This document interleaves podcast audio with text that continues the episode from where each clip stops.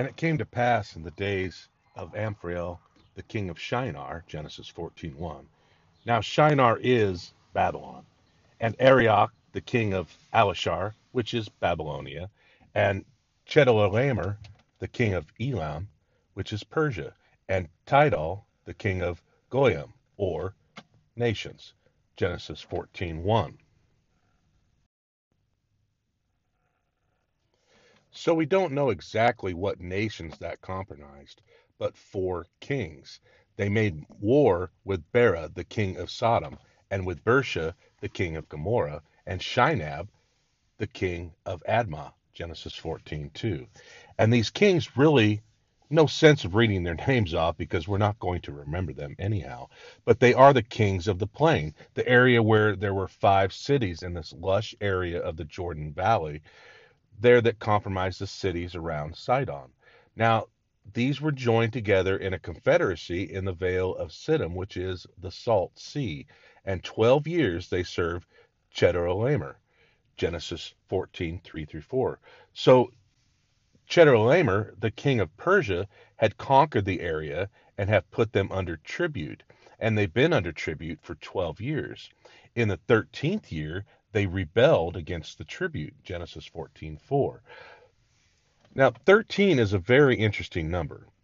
13 is the number of rebellion, and so it is significant that it was in the 13th year that they rebelled. The number 13 is a number that does appear in other places.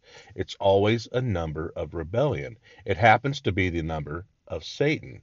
Every name for Satan in the Greek, when you take the gematria, the number value of those names, and total it up, it's always divisible by 13. Very interesting.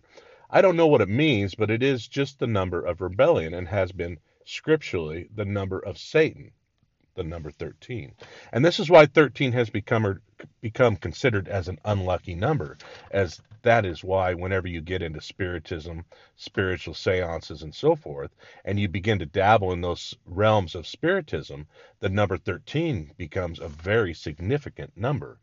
I don't know if you've ever been through the Winchester Rifle House the woman supposedly was being directed by the spirits. And in the building of that house, and she had men working there continually, but as you go through the house, you'll find 13 windows in a room, or you'll find six steps down, seven steps up. And the number 13 is woven in throughout the entire house, all the way into the dimensions of the rooms, in the number of windows, in the steps, and so forth. And she used that number through the whole house. It is a number that anyone who dabbles in spiritism is familiar with because so many of the seances and so forth are the number 13, and it's a very important number to them. And interestingly enough, it is a number of scripturally a number of Satan, the number of rebellion. So 12 years they served the king. In the 13th year, they rebelled. Now, in the 14th year, Genesis 14:5, he got together with these kings of Babylon, Babylonia, and they made an invasion in the area that is today Jordan, but in history was Moab, and they invaded across the high country, clear on down to the area of Edom. The coming down to the well, it gives you the city, all the cities there that they conquered. And they came on finally across to Kadesh. They came south and then began to move west as they came to the area of Edom and Mount Seir, which is where it was which is where it was, and then across to Kadesh. Having conquered all of these cities, and archaeology has certainly confirmed this particular part of history here in the Bible, as they have uncovered vast cities that were never rebuilt. They just totally wiped out the cities and all, took the spoil, and the cities were never rebuilt. They have dated the ruins and so forth to about the 17th century BC to the 19th century BC, so that it puts it about the time of this invasion.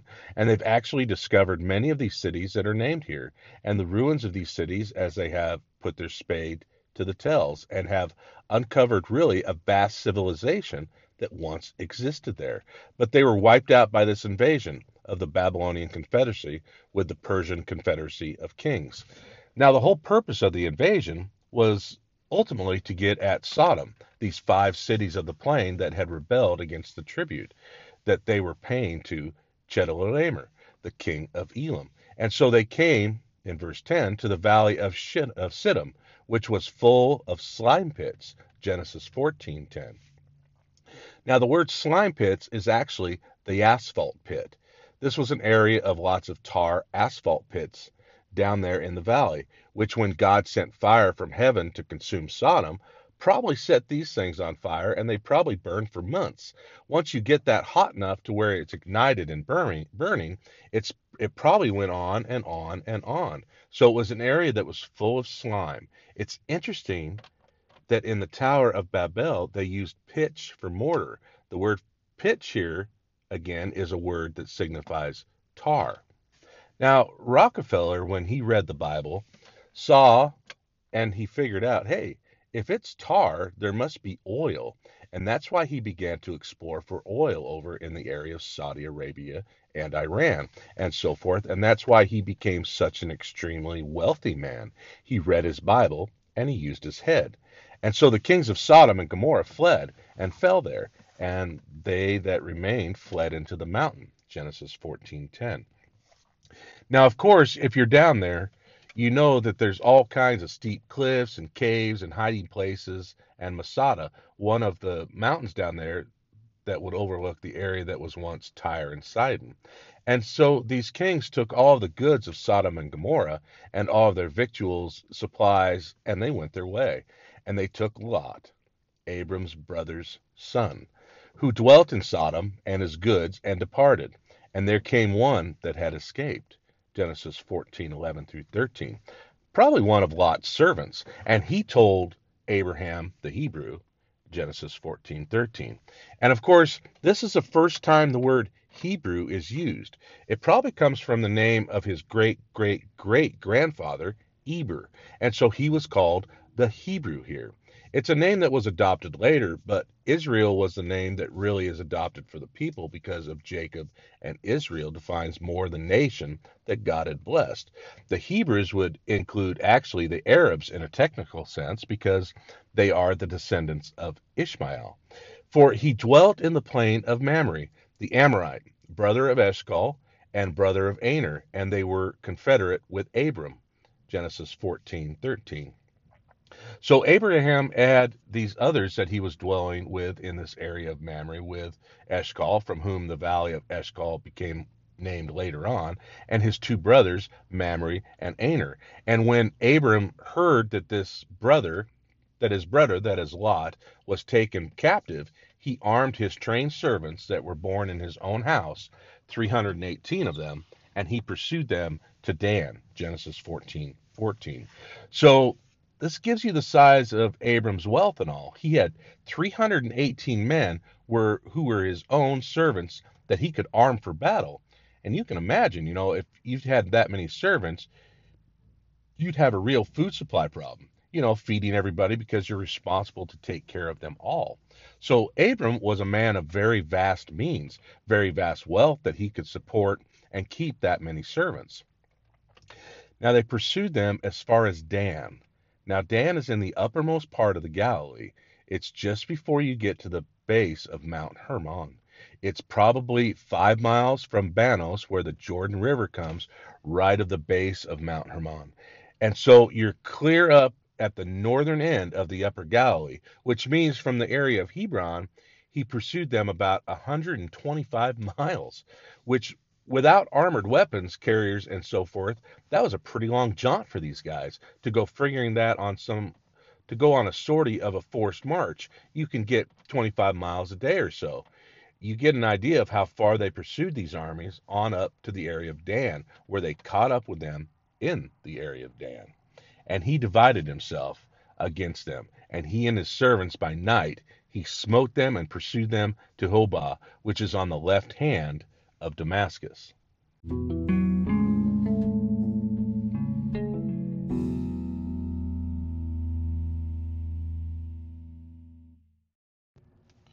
Now Damascus is some 45 miles beyond, so he came upon them at night, took them by surprise, which was probably the wisest thing he could do because the armies that he was facing were numbering anywhere from 50 to 100,000 men.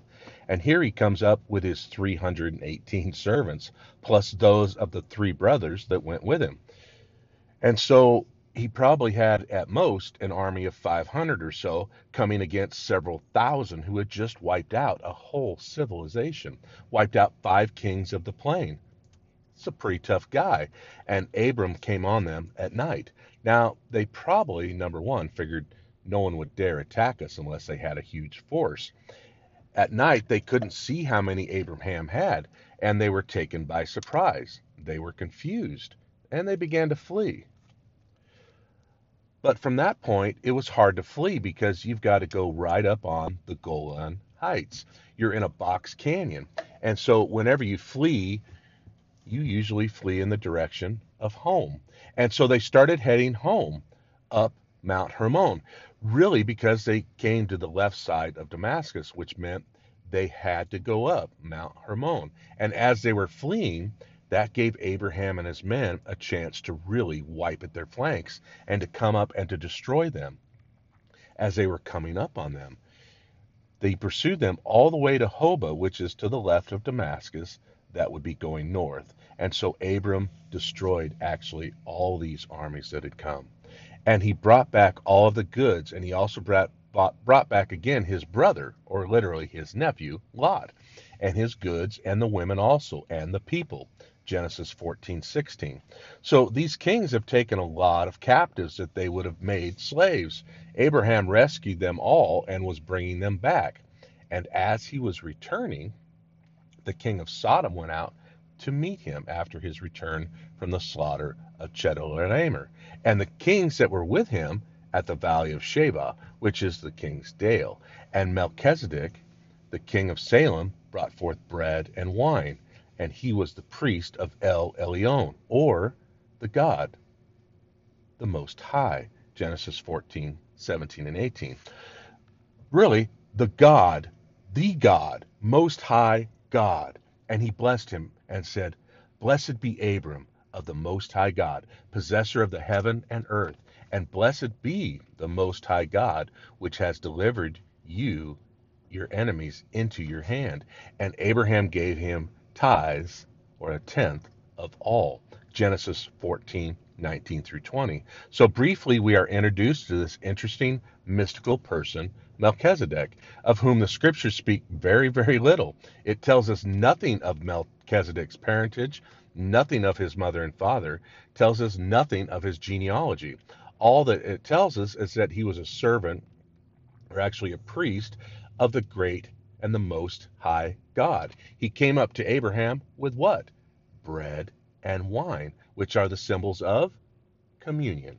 And he gave these to Abraham, and then he blessed Abraham. Now, the lesser is always blessed by the greater.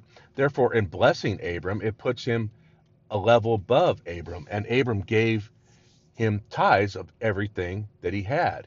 Again, it was signifying the lesser paying the tithes to the greater, to the servant or the priest of the Most High God. So Abram received the blessing, recognized the man as the priest of the Most High God. He gave tithes of all of the spoils that he had taken to him. Nothing more is said of Melchizedek until we get to the 110th Psalm. And suddenly, out of nothing that seems to relate to the rest of the 110th Psalm, we read these words I have sworn and will not repent.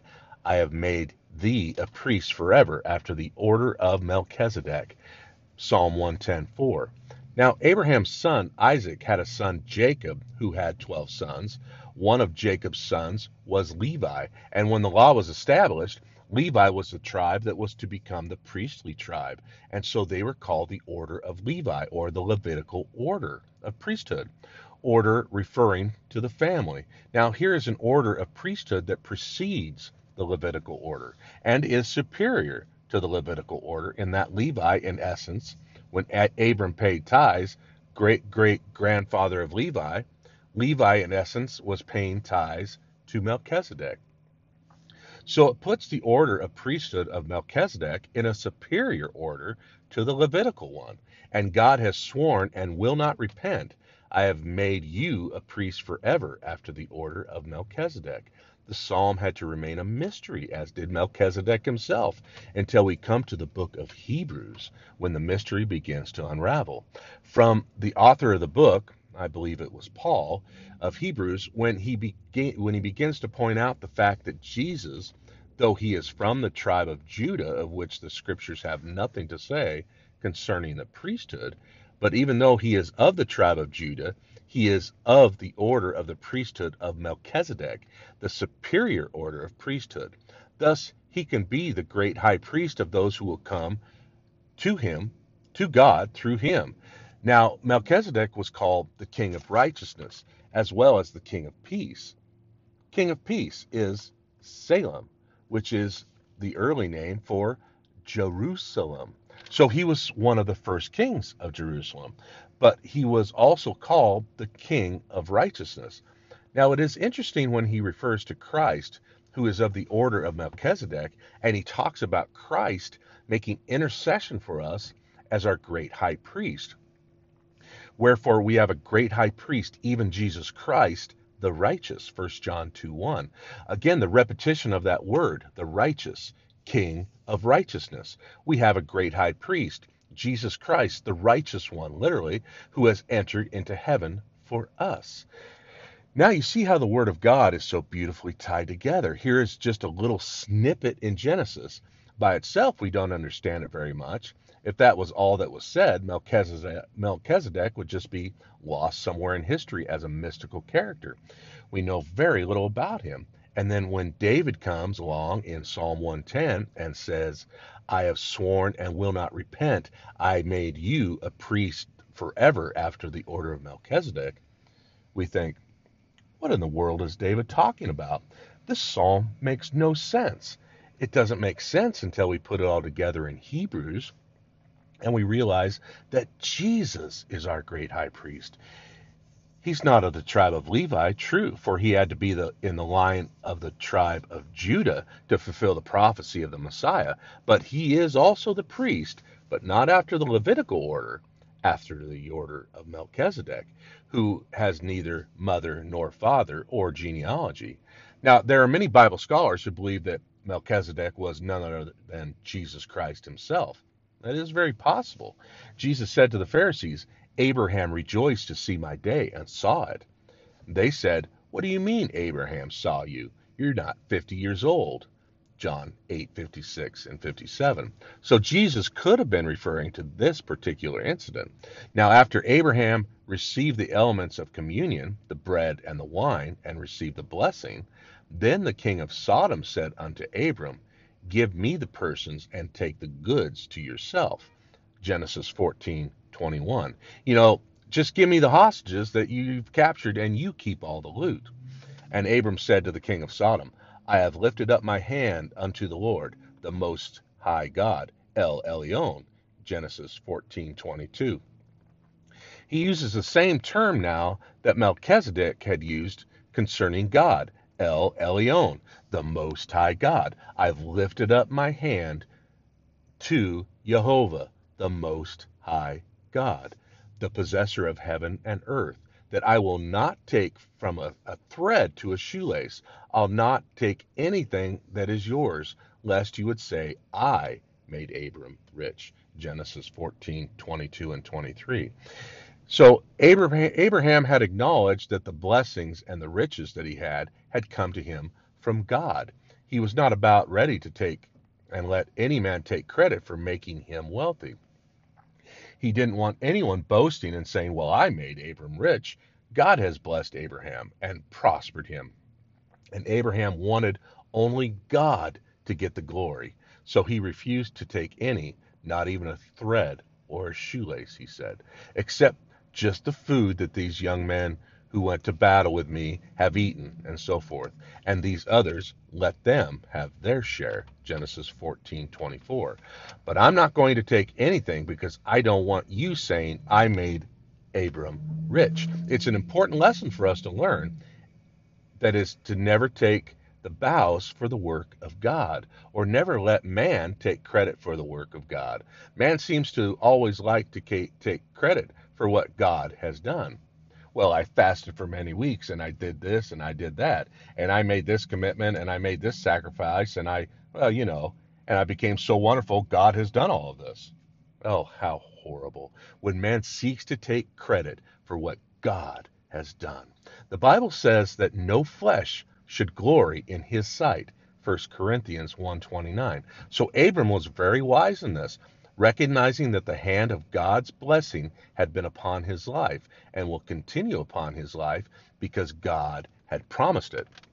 He said, "Hey, and I won't even take a shoelace from you as in the time to come. I don't want you to say, I made Abram rich, recognizing that God was the one who had blessed him with these riches. So we'll continue on next time. Let us pray.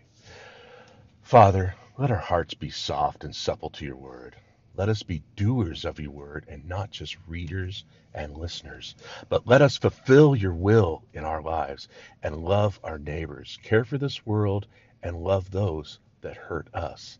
For only through love can this world be healed, and only through your return can love be fulfilled. Come quickly, Lord Jesus. It is in your beautiful name that we pray. Amen.